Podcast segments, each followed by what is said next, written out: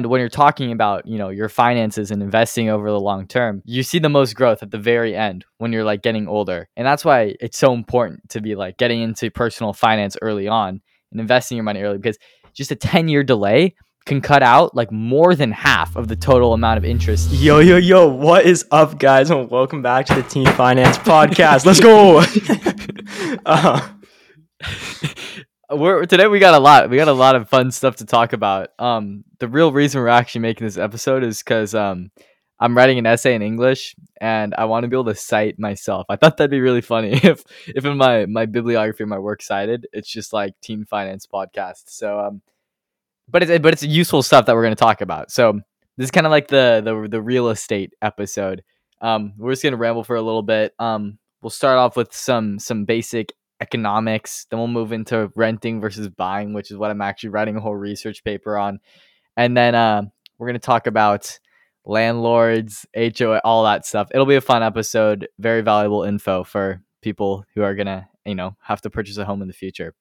So um, I'm going to start it off, Maseo, with um, a little bit of an economics lesson that I think, I mean, it changed the way that I look at a lot of stuff. And um, there's some fallacies that that pop up every once in a while, and now I can recognize them.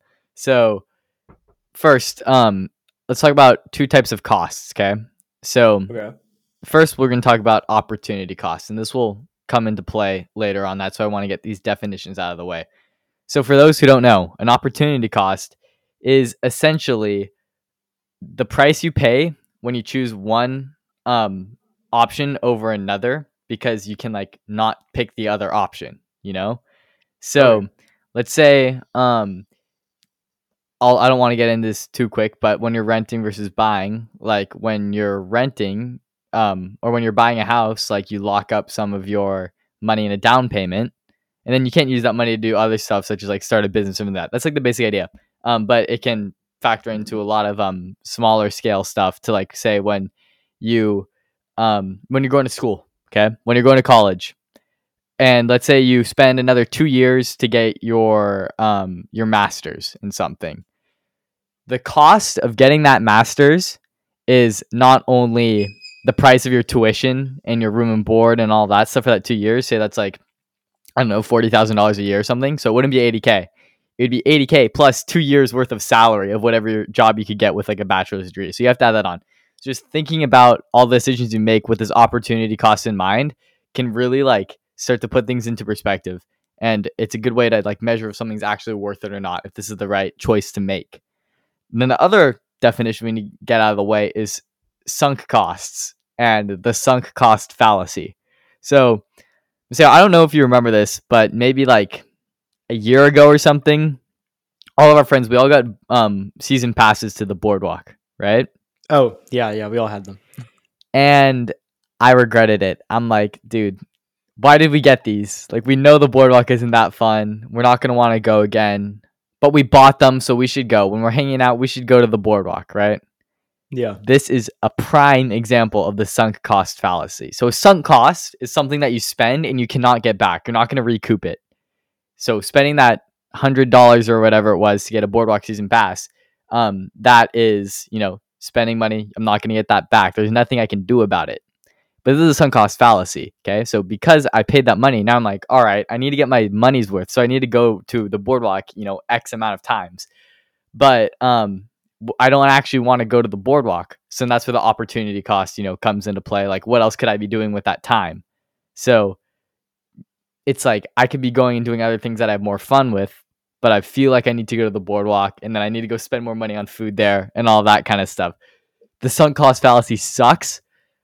Even now that like I'm fully aware of it, I fall for it all the time. Just the other day, we were shopping, um, my sister and I. It was like Black Friday. We had to get clothes for like some Thanksgiving thing. And um, we went shopping for like two hours and we kind of struck out. We didn't find anything that good. Like, we need to get something because we spend so much time here. That is the sunk cost fallacy. We felt obligated to spend money on something that we didn't really want because we were like there and had spent time. Another example. You know, let's say you go to a movie. Maseo, what's a movie that you went to that just wasn't really that good? That just you, wasn't really that good. Wasn't a, um, a home run. Oh, like uh, Thor, Love and Thunder. Thor, Love and Thunder. All right. why didn't you walk out of the theater? You're like, what's why would I, I walk out? You paid for it. Exactly. But would you really want to spend that time watching Thor, Love and Thunder? Or would you want to go do something else that was fun with that hour of time? You know? Oh, I see what you mean. Yeah. Yeah. So that's, that's another good example is the, the bad movie. One more. Okay. This is like kind of like, you know, Sam going to A-Train mode. I don't want to be a menace here, but let's say you're in a relationship. All right. You're not that mm-hmm. happy with in this relationship. Oh, the thing no. is, you've spent so much time building this up and you don't want to throw this all away. Again, that's a sunk cost. So I'm not telling you guys all to break up, but I mean, you can't stop the A train. Um, that's, that's what I'm saying. Okay. So be aware of these sunk costs. Even like still to this day, like I'm aware of it. And I totally like do it. It just makes me feel better. Um, Yeah, the sunk cost fallacy, it's dangerous. So can you think of any other examples? Like, I don't know. Yeah, I think- yeah, yeah. So I have this one, right? So this Friday, I went to the, you've been to the Westfield in San Jose? Yeah. It's like the the big mall, um, Stevens Creek. Is it Westgate? I thought it was Westfield. I don't even know it's what it's called. In Stevens Creek, like next yeah. to Santana Row and stuff. But um, I went there, right? And I was walking through all these stores looking at the, this was on Black Friday, so it was like slammed. Like, yeah. I only found a parking spot because I waited. Wait, people still family. go to Black Friday? No, no, people still go to malls. Okay, well, I went more to um. Well, I already had a plan to like go over the hill on Friday. Not yeah. really for Black Friday like reasons. I just like wanted to not be here, and so like I was already just kind of like over there, and I was like, okay, so we're gonna go to the mall, and we, we go into the mall, and it's like so swarmed with like just people, and these people are just like mindlessly buying stuff because it's cheaper. It's like, you know, yeah. it's like they don't yeah. really exactly want it. They buy it because it's cheaper. And then the one thing that I saw that was like kind of interesting that I fell for was that I was at um I think it was Uniqlo. Yeah, it was Uniqlo. And there was a t-shirt. I love right? Uniqlo, bro. This stuff's it's like it feels nice. And it was like it was this t-shirt, right? And I was like, oh, I really like this t-shirt in this one color. But it was like buy one, get one thirty percent off. I'm like, oh, well, mm-hmm. now I need to buy another t-shirt. Yeah, but no, and then I got a t-shirt, and I'm never gonna wear that t-shirt. That's no. I think there's another like, name for that type of like sale, um, like buy one get one free psychology. But no, I fall victim to that all the time too. I think I was I was down south. It was Rip Curl Outlet or something, and oh, yeah. I got a pair of shorts because it was like like you said, like buy one get one like half off or something like that. I haven't worn the pair of shorts one time. It's sitting with a tag on, and I can't like return it because like one, the outlet's down south. Two, I don't even think they do returns because it's an outlet. So that's something that's like it helps to be abundantly aware of. Try to stop yourself whenever there's a buy one get one half off, and you really don't need the second one. Just try not to get it because you know you could use that money for something else. Put it towards something that you actually want. Um, so yeah, now that we've gotten those out of the way, I think we can move into renting versus buying. So Maseo, um, you know, what, what, what would you say is the, is the better choice between renting and buying? Try to like anything that I've said, just like clean it out of the way. Like originally, what would you have thought is better? Uh, actually, I haven't really heard much from you. I think maybe because I'm not in your class, but, um, so I've kind of been on the renting side more mm-hmm. and like, he- hear me out. Okay. So I know that typically like everyone will tell you like, oh, go buy a house, like settle down, it's an asset, but it's like also an asset that you're spending probably a large chunk of your income on every month. And that also keeps you planted in one place. And it's like, I feel like once I'm older out of school, like I'm not going to want to stay planted in one town, owning a home. I would like to be moving around with like, you know, less like struggle. And then I guess you could always rent out the house that you own, but that's still like more work and you're still paying the mortgage on that house for, you know, probably thirty years. And okay, you see my point though, right? It's just, I, I a hundred percent agree with you. I a hundred percent agree with you, which is why like I'm making the case that it, it, for of the vast majority of people, especially like young people straight out of college, I'm thinking between like twenty and thirty-five, renting is like the far superior option when compared to buying. Um, that's not to say there aren't cases where you shouldn't buy a, a home. Um, certainly like there are different programs where you can run the numbers based off of your current housing markets. But for us, I want to talk about specifically California because that's what market we know best, you know, living here. Yeah, definitely. And um, for young people. So um, when you get out of college, all right, you don't have a ton of money. Okay, you have limited yeah, yeah. amounts of money. Uh, but the thing is, your money is actually, it's worth a lot. Why? Because there's compound interest, the power of compound interest. Any money that you invest early on, since it has more time to grow, the basic idea of compound interest, right? I'm going to explain this for people who don't know this either. Let's say you have like five dollars or like, let's say ten bucks. Okay. ten, that ten dollars grows at a ten percent um, growth rate. Okay. So that's like exponential growth right there. So yeah. When you have that ten, you know, you're that turn that ten dollars turns into eleven dollars, and then that turns into like twelve dollars and ten cents the next year. And then it keeps going up, and the amount that that grows by keeps getting bigger and bigger. And when you're talking about, you know, your finances and investing over the long term, you see the most growth at the very end when you're like getting older. And that's why, you know, starting early, that's why like it's so important to be like, you know, getting into personal finance early on and investing your money early, because just a ten year delay can cut out like more than half of the total amount of interest, uh, or the, the total amount of like interest that you'd make over the ter- t- term of your investment. So that's one reason why you want to, you know, get your spending as low as possible when you're in your like twenties and stuff like that. When you pay down payment on a house, you're locking up like a hundred thousand dollars. That is so much money that is extremely valuable to you at that time. And then also, I mean, we see, you know, rent and a mortgage may be around the same price on paper, right? The amount that you're paying yeah. to the bank, or the amount, the amount that you're renting. So that's why that's what gets a lot of people to think like, oh, when you're renting, you're literally just paying paying your landlord's mortgage. That's not true though, because there are a lot of other expenses that aren't your mortgage that are included in home ownership. So the first is closing clo- closing costs. So when you buy a house, in California, you're paying like three to six percent of the home sale price on closing costs. So let's say how much? Let's, what's like a home in California? Like a million dollars, eight hundred thousand yeah. is probably average, something like that. Yeah. So then you're paying like thirty to sixty thousand bucks just to close and sell this house. So then let's say you move within a little while, because when you're young and in your thirties or something, who knows if you're gonna be like stuck to one place. You're gonna have to pay that closing cost every single time. So it's like thirty to sixty thousand dollars every time you move. It's not a small amount of money, which is why, you know, it's best to like avoid that. Other costs that will come up, um, home insurance is a lot higher than renter's insurance, and you don't even need renter's insurance in a lot of cases because it's not covering the actual building, it's just covering your personal belongings inside the place or any accidental damage that you cause. Um, yeah. You have to pay for any maintenance, like that, you know, if a dishwasher breaks, you're paying for it now, not your landlord.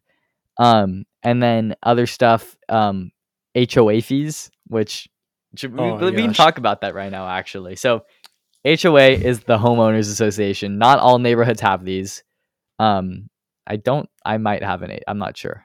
I'd actually have to check. You do have an H O A though, Maseo. Oh yeah. So we have an H O A, and it's just, so actually when we first moved into our neighborhood, the H O A was, or has been one hundred fifty dollars a month, which is kind of outrageous. Like that's kind of, that's almost unheard of. And you would think that with one hundred fifty dollars a month, our H O A would be doing like, you know, building something. A rocket or something like in the, in the yeah. street. yeah, like like not just laundering money. But um, it was like, so when we first moved in, we would have like a block party, like every, like probably almost, almost every month, towards the end of the month, there'd be like a bouncy house, like a barbecue, and all be paid for by our H O A. Dang. Which like, that was cool. That like cool. made that up cool. for the crazy amount of money that we were spending every month. But then um, that stopped. And then like COVID happened, and then that's, that stopped more. And now they're just still charging the same price, and we're just sitting on that money, right? So every house, and there's like thirty-six houses in our like neighborhood and like surrounding area that pay. That's thirty-six houses paying one hundred fifty dollars a month.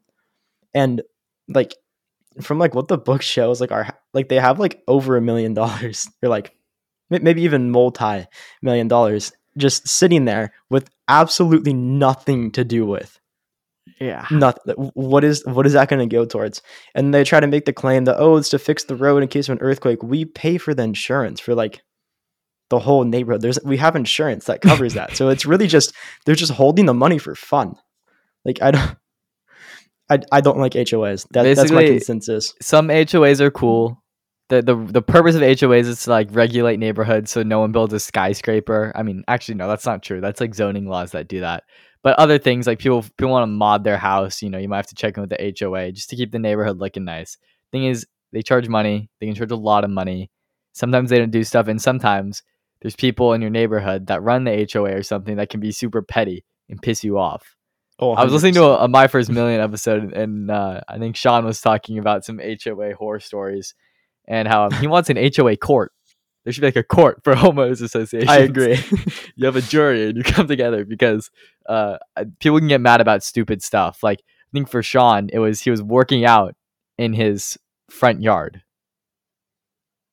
Yeah. Playing music and working out in his front yard, and then some neighbor like complained to the H O A and they told him he had to stop. It's like, what? It's his front yard, man. So stuff like that, um you're gonna have to deal with as a homeowner, and you're gonna have to pay that fee to the H O A. It's not like crazy high, but it adds up for sure, especially if you're paying one hundred fifty dollars a month like Maseo. I mean, that's that's, that's yeah. a lot. You know, I have two more things to add about my H O A. So what you said about um the My First Million, what was which one? Who was it? Sam. It was that Sean, I think. Sean. I think I think Sean Sam couldn't... Sam rents. Sean bought a house and he regrets it, like, wholeheartedly. Okay, well, so Sean working out in his driveway. So when I was younger, right? Yeah. Like we would, there's a group, like all there's like a big group of us that have all grown up here. We're all within like probably two years of each other. We've lived mm-hmm. here for like six years now. It's so, like I've kind of like been around them, and like we, you know, six years ago, we would be playing outside, you know, every single day in the street, playing like football, you know, soccer, like, whatever, you know, just yeah. like, playing games, like Nerf gun fights. And uh, those, those it, so there fun. was this one family, there's this one family of like older people towards the end of our street, which really isn't where we ever played. And they complained that we were too loud, like multiple times. And our H O A sent out uh, like a letter to every house in our neighborhood. Saying every that, house? Every house, saying that the, that kids can't play outside after nine thirty is what they suggested. They tried to put a curfew on our neighborhood. That's really it's, annoying. It was just, really bad. It was really bad. And like, I, we were never even out past that time because, you know, we were like ten years old. But that, that was another thing about H O As I don't like. My neighborhood is a lot of old people too.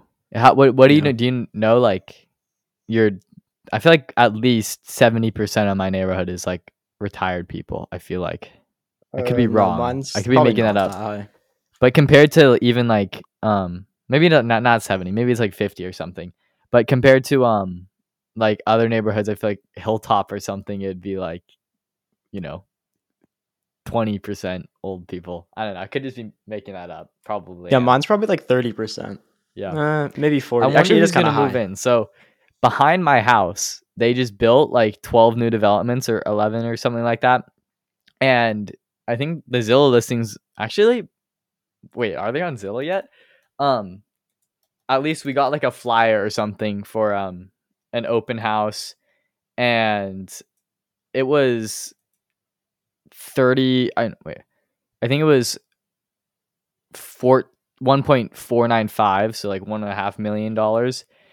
And I thought they were going to be way cheaper than that. It's, it's kind of expensive because, um, it was, I, I was looking at them. They didn't look huge. I think some of them might be duplexes, at least that's what it looked like when I could like see the construction. They put up a fence now, which is hype, because other before there's a fence, the construction workers were just like peering into my backyard and through like the glass windows on the back of our house. It was kind of weird. Like, oh, it's so bad. What happens if I want to like run around in my underwear and, and there's just a construction guy like looking at me? So um now I, I'm just wondering, like, I'm about to have a ton of new neighbors. I think it'd be really cool if you moved into my backyard, Maseo. You think if I yeah. just shut up. Well, then, like, then I'd want that fence gone so I could see through your windows. That's true. Nah, you, yeah. my, I'm on the front of the house. You oh, never mind. No, I think we could back. we could cut a little hole in the fence, and we could like you could make a Romeo and Juliet type thing. Oh, we could, we like, could sneak through the like, fence between the two castles. We could like it'd be it'd be Aww. pretty epic. Um, but yeah, I wonder who's gonna move in. All right, come going back to um some final like sunk costs of buying. I mean, you're paying your property tax, which is actually pretty low in California. One thing, you know, when people like say like houses in Texas are so much cheaper and you should like move the, you know, some p- place in the middle of nowhere. Thing is, their their houses are cheaper, but the property tax is a lot higher. And when you think about it, home price is not a sunk cost. When you're paying yeah. a mortgage or whatever, like that's going into home equity that you can sell later on. I, that's why I never understood the argument of people saying like California sucks because their houses are more expensive. It's like, one, it's not a sunk cost. Like, you're getting that money back. It's put into equity. And like the sunk costs of living in Texas are higher because their property tax is something like two percent, um, when in California it's like zero point seven three. So that's where like a big part of the difference is made up. I think it's where people go there for the income tax, right? Yeah. They have super low. low. Like, is it none? Is it none or super low? I'm not sure. I know Washington has no state income tax, at least. I mean, you really? still pay federal income that. tax, but yeah, um, it's definitely lower. Same with Florida and stuff like that. So yeah, yeah I mean, if you want to, that's true. California does have a very high income tax, but I mean, you get to live in a nice place. Um, Overpopulated, nice place. Yeah. So um, the opportunity costs, we talked a little bit about this, but when you, you know, put down a mortgage or, or when you paying a mortgage plus everything else, like the cost of paying all everything for owning your house is probably going to be higher with um, when you're owning than renting. Like probably there are some cases where renting might be slightly more expensive, but it's, it's pretty rare. Um, so with all those fees that are included, like that is however much money a month that you could be investing into something else. And then of course the huge down payment, which doesn't always need to be huge, but most of the time is going to be like a substantial amount of money. So that could go into like anything. It could go into starting a business, professional development, you know, paying off high interest debt um, that is going to, you know, burden you. So really before you run into this, like, you know, run the numbers um, to make sure it makes sense financially to buy a house. But I want to talk more about the psychological stuff. You actually like hit the nail on the head pretty good earlier when you were talking about this. But it's the idea of when you're young, do you want to have roots or do you want to have wings, right? When you're buying, you're putting down your roots. You're just like, you know, I stole this from Ali Abdal. This is actually pretty good. Um, you're putting down your roots. You're locking yourself up. Yeah, you're like settled down. Um, it can be good to join a community, but you cannot take off and just go somewhere else if an opportunity presents itself. So one, let's say there's a job offer in a different place. Um, if you don't have kids, if you're not totally settled in the community, you'll be able to want to go and take advantage of that because, you know, potential pay raise, that is like um, an opportunity cost, you know, of living there. You're not yeah. getting that that pay jump. So, you know, that's one thing. The other thing is like, what if you just like find some place that you like more? You're going to feel like, ah, oh, I got to stay here. This is where like the, the sunk cost comes in. Like, oh, I've spent so much time, you know, spending time at this home, trying to join this community, even though the other one might be better, you're going to feel obligated to stay here. And that's one thing that like, again, it's kind of a fallacy, and being renting will just enable you to kind of jump from place to place more. And I think it's like good to be able to like, you know, experience a ton of different places to live before you find a place that you do want to buy a house, because I mean, you shouldn't rent forever. Like, I mean, you can. You can rent forever. It's not as bad. Like renting forever may seem ridiculous. It's actually not um, if you do it right. But um, for most people who aren't making like a gazillion dollars, it does make sense to them to buy at some point. Um, but just while you're young, I don't know, especially when you don't really have that money to put onto a down payment. Because like, yeah, you might have it. But, like there are other stuff like you have to make sure that like your student loans are paid off and stuff like that. So um. Yeah, that's my two cents. I think that, you know, most people who are young should should rent for a minute. Don't rush into buying a home unless you really know that you're going to like stay there. Um, but now we'll we'll, we'll kind of move into talking about landlords and the idea of like owning multiple places and if it's ethical. So, so I'll let you start this one off. Yeah, so well, actually I've had this conversation with a person at school before. They got like very heated about it. Oh, it, it, it like it started as like a like a subtle conversation and it got really heated.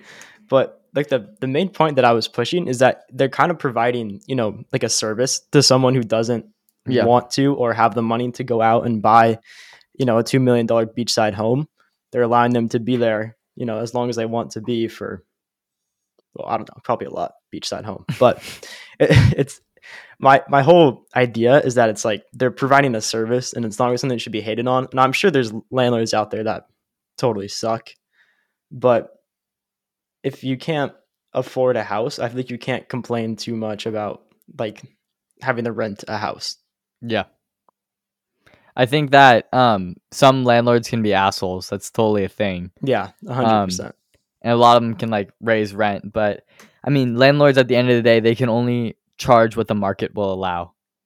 Like, if they, I mean, they can charge like five thousand dollars, but then, you know, you're renting, so you can pick up and move somewhere else where it's cheaper, and, and someone who's charging less.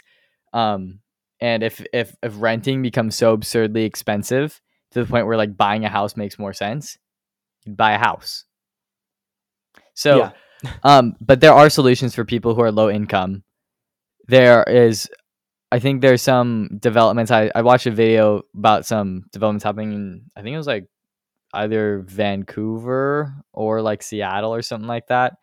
But they're building like fixed rent places for, you know, low income people, which is fantastic. It's a way to get people, you know, a jump start into having their own economic success. So those exist. Yeah. But for people who aren't um, struggling like that, I mean, and are just like middle class, you have to like, you know, realize that that you can buy a house if, if renting is, is so horrendous. And if, you know, you're, I don't want to sound like too much of an asshole right now, but like if you're, if you're getting to the point where you can't afford a house in a certain place, then, you know, maybe you shouldn't be living there if it's that expensive, or if you can't make enough money, maybe you should, you know, learn an in-demand skill to make more money or something like that. I don't know. I realize there are a ton of other external factors that can lead to that. That was totally like, you know, very generalized, but um, yeah, I don't know. We live in a in a in a game, and you kind of have to play it. I feel like that's that's my take. I don't know. Was that a bad take, or is that a fair no, no. take? So that that's like what I was gonna get to. That was like my the next point I was gonna say was yeah. kind of like something like that. Is that like you shouldn't stay in an area that you can't afford unless you unless there's something really tying you there. Yeah. But if you're just staying so you're close to like maybe if you're like taking care of family, it makes sense to stay that's there. Some, but if that's you're just, the reason why I'd have to say yeah. Yeah, but if you're just If you're just there and like you have your brother that lives there and like you're just kind of there, you're there without family at all, it's totally just fine to move somewhere else. You can go somewhere else, like experience yeah. something new. And that's kind of like why renting's so great, is because you can just get up and leave, you know, whenever you want to. I think I think renting also um, opens up the possibility of like doing something really, really cool while you're young, like living in some cool way, like van life, or going totally. to a different country, like doing the whole digital nomad thing we talked about. Um, I think like renting is enables that. Like, let's say for a year, you just want to go travel the world, maybe find a remote job if you can. I know those are getting harder to come by now, but if you can do that, it's so much easier to like do that when you're renting. I mean, I guess if you own a home, you could like rent out your house for a year, but then you have to make it really clear to your tenant that, yeah, you only have this place for a year and then I want to move back into it, which opens a myriad of problems. But, um, I think I think renting is just something that enables that. I think definitely when I'm in my twenties, I'll I'll rent for a minute, and then probably I don't know around thirty. By the time I'm ready to have kids, that's the time when it's probably time to settle down. I don't want to you know be that parent that makes my my kids move halfway through their school, because I, I know the benefits. I mean, I sure Maseo, you know this too. Wait, did you you've lived here your whole life, right? Yeah, yeah, pretty yeah. much. So. The benefits of having like not having to move, there are studies on this. Like it, it totally um, improves your childhood and outcomes. So, and just having like someplace stable is fantastic. And I wouldn't want to be that parent that makes my kids move halfway through school. So I think when you're ready to have kids, then you can, if you want to have kids, then you can settle down. But until then, I mean, enjoy being able to to move around. But even when you, because I mean, it really, it's like when if you're gonna own a home for like a long time, then it makes sense to buy it in most cases, but um, not all. And I think in California, at least, like the housing market right now is kind of uncertain. It's pretty high. Um, to buy if you want to buy a house, Maseo, do you want to talk about that, or, or can can we talk about that yet? About what happened to the the failed purchase? Um. It's pretty yeah, funny. I mean, it's pretty yeah, we, funny. I, we we can. It's yeah. kind of hilarious. The fact that it was your neighbor. I mean, I'll, I'll let you tell. I'll, I'll let you explain. yeah, yeah. So basically, there's this house that was, you know, really not that far, even closer to the high school that me and Sam go to, and it was like an absolute steal. It was no, okay. I'm about to say this. It, it wasn't an absolute ca- steal. It was a California. It was a, it was a good deal, deal in California. Yeah, yeah, yeah. It, it was it was two million for like six thousand square feet, like five bedrooms, had a pool. It was on a hill. It was really pretty, and. You know, we were like seriously looking into it because that was the best deal that we've seen, you know, probably like three years. And we were like going to make an offer on it and all that stuff. And like right when they o- opened up bidding, someone bid like, I think five hundred thousand over the asking, right? And it's crazy. So, okay, so I haven't, I, I'm not one hundred percent on this, but I, I'm pretty confident it was like cash offer because they accepted it really quickly. Who has that much money in cash, bro? Who? Exactly. I guess well, we have like an investment maybe, portfolio. Just maybe so that's my what, neighbor. Yeah, exactly. I'm like, this has got to be a tech bro with a huge signing bonus or something like that. I don't know, just a ton of disposable income. Yeah. But. Well, so I haven't gotten one hundred percent the yes from it, but like it's it's kind of obvious. Like they were being like weird when we were asking about it. Weird about it. And like, and uh, so he's like, you know, big Apple tech bro guy. I think he moved from over the hill to here. Like he, he works remote at Apple. He's, I think he's semi important. So mm-hmm. he has a lot of money. Maybe like sold off some stock. Um, I don't exactly know what he did, but it was just crazy that someone was able to go in five hundred thousand over asking and just take it and walk away. So yeah, like Bay Area right now. Um, it's pretty it's much the highest, um, like rent to home value, um, ratio. Like I think it's home values right now are like sixty times, um, annual rent or something like that. I forgot what it was. Um, oh, I actually have a, I have a calculator up right now for Bay Area rent. So have you, have ba- you seen these before? Uh huh. You seen like the rent calcul, like the, the rent versus buy calculators? Try it. Let's try it for uh for the okay, Bay Area. Where do you want to go? So I have it set to Monterey right now, but where do you want it? I can keep it there. I can move it. Do it like San Jose or something. I don't know. Okay. But well, I have um, one in San Jose. Okay. Here yeah. So yeah. Oh yeah. Home price is this uh, this article from from S F Chronicle, and I think S F Gate did one on it too. But for San Francisco, the the price to rent ratio is it was fifty-six point five times annual rent to purchase a home, which is like, you know, that's fifty-six years or something like like that's pretty much what it says. Of course, rents can rise over time, but it just goes to show that like, no, I mean, renting obviously can make a lot of sense if it costs that much to buy a home. Um, and I think the thing is, if you buy a home right now in California, there's a good chance that it would drop in value because of su- certain things. Like, um, did you hear about Senate Bill Number Nine, Maseo? No. What is that? You probably did, and you just don't know what it's called. You Maybe. can. Did you hear about the thing where you can build um four units on a oh, single family yeah, yeah, zone? Oh yeah, yeah, yeah. I did so, hear yeah. about that. Um, now because single family zoning, for those who don't know, it like sucks. It's really bad for like you know making affordable housing, and California kind of has a problem with that. Um, single family zoning is also bad for like urban planning and like you know public transportation and stuff like that. Newsom signed a law. I think it was written by Atkins, but Newsom signed it. Um, basically saying that you can build up to two units on a lot, and you can divide any existing like single family lots into two. So that essentially makes it so you can build four. So I could go build like three places in my backyard if I wanted to. And I think people should take advantage of this. All the all the the NIMBYs probably just have to like take a dose of copium or something. I don't know. Um, deal with it. But it'll it'll it'll definitely like slightly hurt housing prices probably, I'm guessing, because just like basic supply and demand. If there's more of a supply, it'll um start to mitigate that huge demand that's propping up home prices so much. So be careful. I mean, I don't know.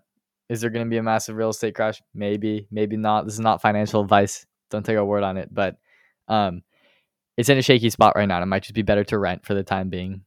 Yeah, I don't think I don't think you're gonna miss out on a lot by waiting. I don't think home values are gonna like you know skyrocket another however much. I don't know. Maybe they will, but maybe they probably won't. Yeah, and also like the interest rate right now is crazy. Six six percent, right? Is that yeah, it, that's like it was. The thing is like so a lot of these homes were bought during COVID when interest rates were like one two percent, and you could get stuff for just really low. But I mean, interest rates are rising again, so um, you know, it costs more to borrow money. You're paying more to, to borrow. So I don't know if you, yeah. I, I feel like we should have refinanced during COVID. Is that a good idea? I mean, if interest rates I, are lower, like, I I don't know why we didn't do that. It's probably like, I, th- I think people did it. I think it was, it was definitely a thing, right? No, it totally was a thing, but there's probably like something actually, I don't know. Maybe, maybe it was just like a good thing that we missed out on. I know my family didn't do it for our house. Yeah. I don't know. Should have snagged that two percent interest rate, man.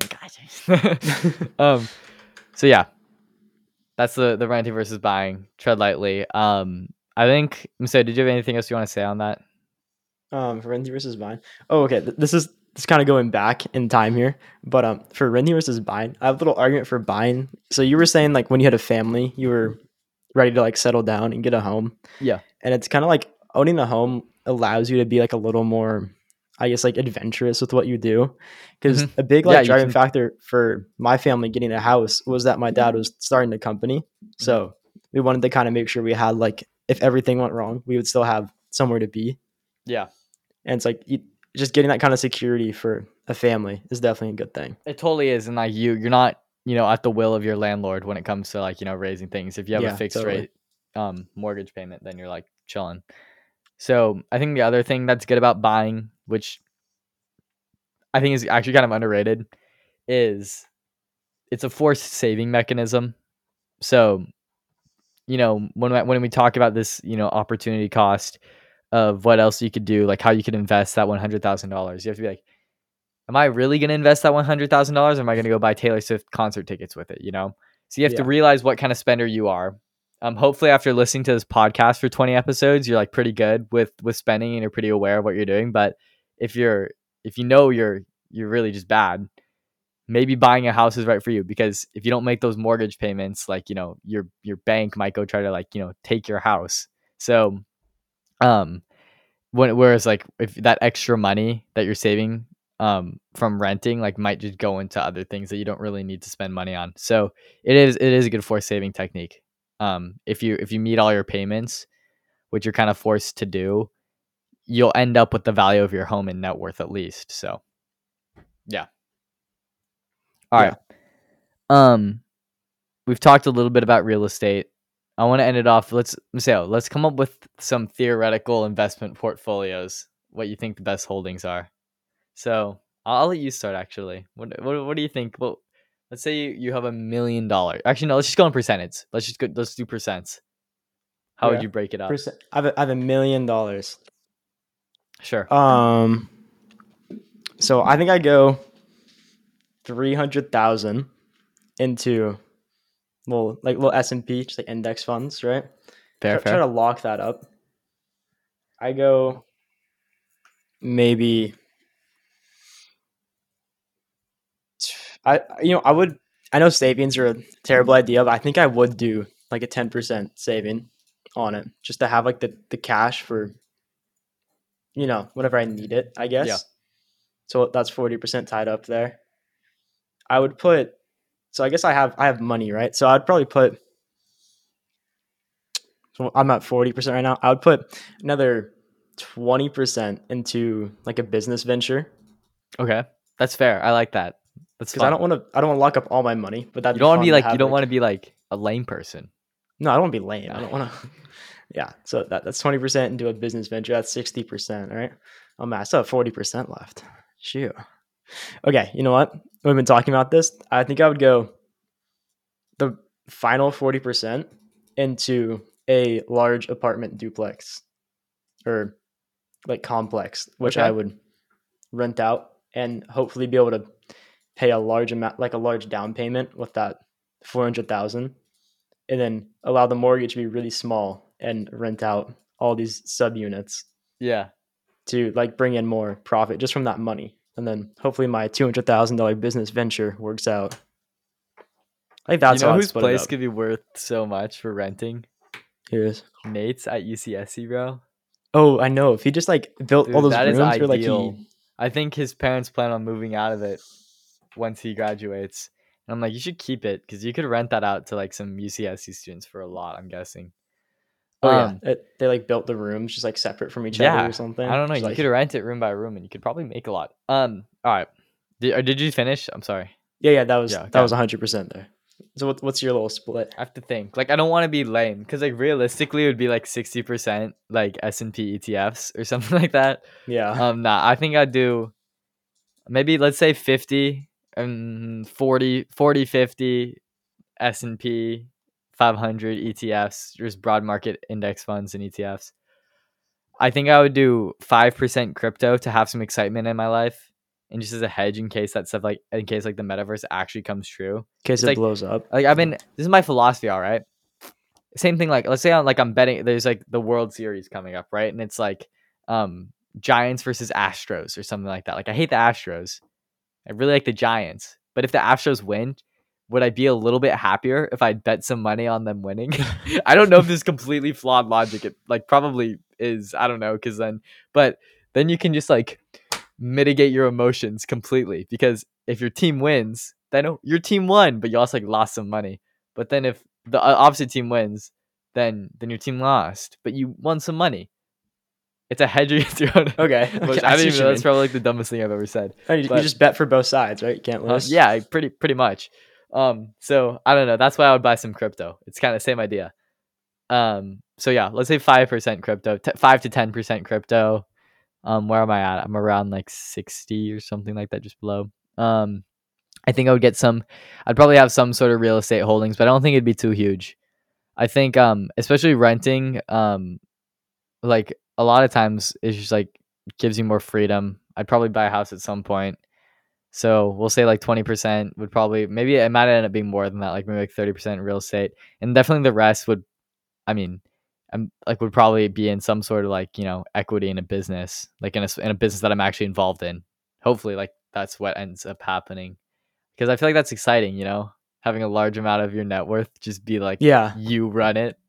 Cause then you, I mean, I don't know. It's like kind of stressful, but it's kind of like a good way, a good, a good bit of stress. What is it called? Like you stress or something? I don't, uh, know. I don't know. Something like that. We, um, yeah. What am I missing? Like no, no bonds. That's, that's old person stuff. Yeah. Um, that's no, maybe like, I don't know, I guess E T Fs would go under the real estate category. I mean, not E T Fs, REITs, real estate investment trusts. Um, oh, cash. I would I would keep minimal in cash, because an S and P five hundred E T F is essentially cash. You know, that's true. You can just liquidate it at any point. So I don't know, maybe keep ten thousand dollars in actual cash or something like that. You know, I feel like you don't need that much. Um, actually, you know, I'm actually going to change my answer. I think I'd do one hundred percent of my net worth in, in Bugattis and, and cars. I just pull a Tate. Yeah, yeah. Like, like I know that guy is like, like worth a lot, but he has so many cars. I feel like that's like a solid portion of his net worth is just like depreciating assets. But I don't know how that even works. How does he like? How do you afford them in the first? Like, he was a kickboxer, but kickboxers don't make that much money. I don't. I don't. I I don't even know. I think he supposedly he had like some some, um, he had a webcam company, like with like really? girls and stuff. Like so, oh yeah like yeah. Bad, I think that's like how supposedly way, not... he made money. I thought you meant like a drop shipping. No. Okay. No. Okay. Like, uh, okay. Yeah. I see what you mean. Um, I, don't, I don't struggle to believe that. Yeah. So I I think I'd get a cool car. I think old cars, though, as appreciating assets is a fun way to like justify um, a purchase of like a nine eleven G series or something. Like it's going to go up in value. So I don't yeah. know. I, I, I wouldn't mind collecting a, a few old cars. It's definitely a fun hobby. Um, yeah, totally. One thing I want to talk about just to tap this episode, I think would be super sick. Um, what if the place that we buy, like, I, I think, did I tell you about this? Like, what if we just like build like a compound with all the a boys? Compound? Yeah, yeah. Yeah. Is that not the most like fun thing ever? That'd like, it awesome. Doesn't need to be like the main residence, but if we just bought some like land on a pond or something in like the middle of nowhere, or at least like close enough to like an airport, or maybe we just like buy a helicopter Private or maybe jet. like a, like a flying car, a little, a little P J. Like a teleportation device. Oh yeah, yeah, there we go. um, I think it'd be sick if we built a compound. I feel like we should actually do that. That'd be dope. That'd be sweet, bro. Land is not that expensive if you buy it in the middle of nowhere. We just build like a little like shack. It'll we'll be like Thoreau. We'll like buy like Walden Walden Pond. We'll just like philosophize out there and like write poems and stuff. Write poems and be angry at the world. Yeah, I. This is I'm going to disobey. Yeah, no, I think it'd be dope. No taxes. Yeah. Did you see Andrew Tate just admitted to tax evasion? I think every rich person does. Nah, but he like straight up. He's okay. He's on like an Instagram live. Where it's like a, I I forgot where I saw this. Bro goes, so the British government. When I lived in Britain for a while, they they wanted me to pay their tax, but it's like forty percent. Okay, so they they come and and they send me papers, and I just don't fill it out because because I'm not like that. I don't do that. And then he's like yelling, calling people who like fill out taxes like the P word and stuff is. Uh, and he's like, I don't pay funny. that. What are they gonna do? He's like, come get my money. And like, so, supposedly they went to his house, and it's like, like he's told people to say like, Andrew Tate's not here. It's like, bro, bro, just like casually admitted to tax admitted evasion. to tax evasion. That's kind of so funny. Like, he's like, I just don't pay it. What are they gonna do about it? Come take my money. It's like, all right, all right, all right, bro. That's it's chill. I don't know. Tax evasion is kind of based. Wait, what? Okay. That's going to wrap up this episode. Um, we'll see you next Tuesday. That was fun. Mark your calendars, Maseo. That was, that was, that was vibes. Those vibes. I want to go rent a house now. I know. I'm going to go rent a big house. We should do that for like a, for like a month. Yeah. Find like, like a forty thousand dollars place a month or something like that. That'd be fun. Yeah, that'd be dope. Maybe we can just put on the Teen Finance credit card. I was about to say, just book on the Teen Finance. Uh, yeah, black, I mean, we make so much money. Like yeah. it's like it's like no big deal. All right, it's not even funny. Later. Later. Later.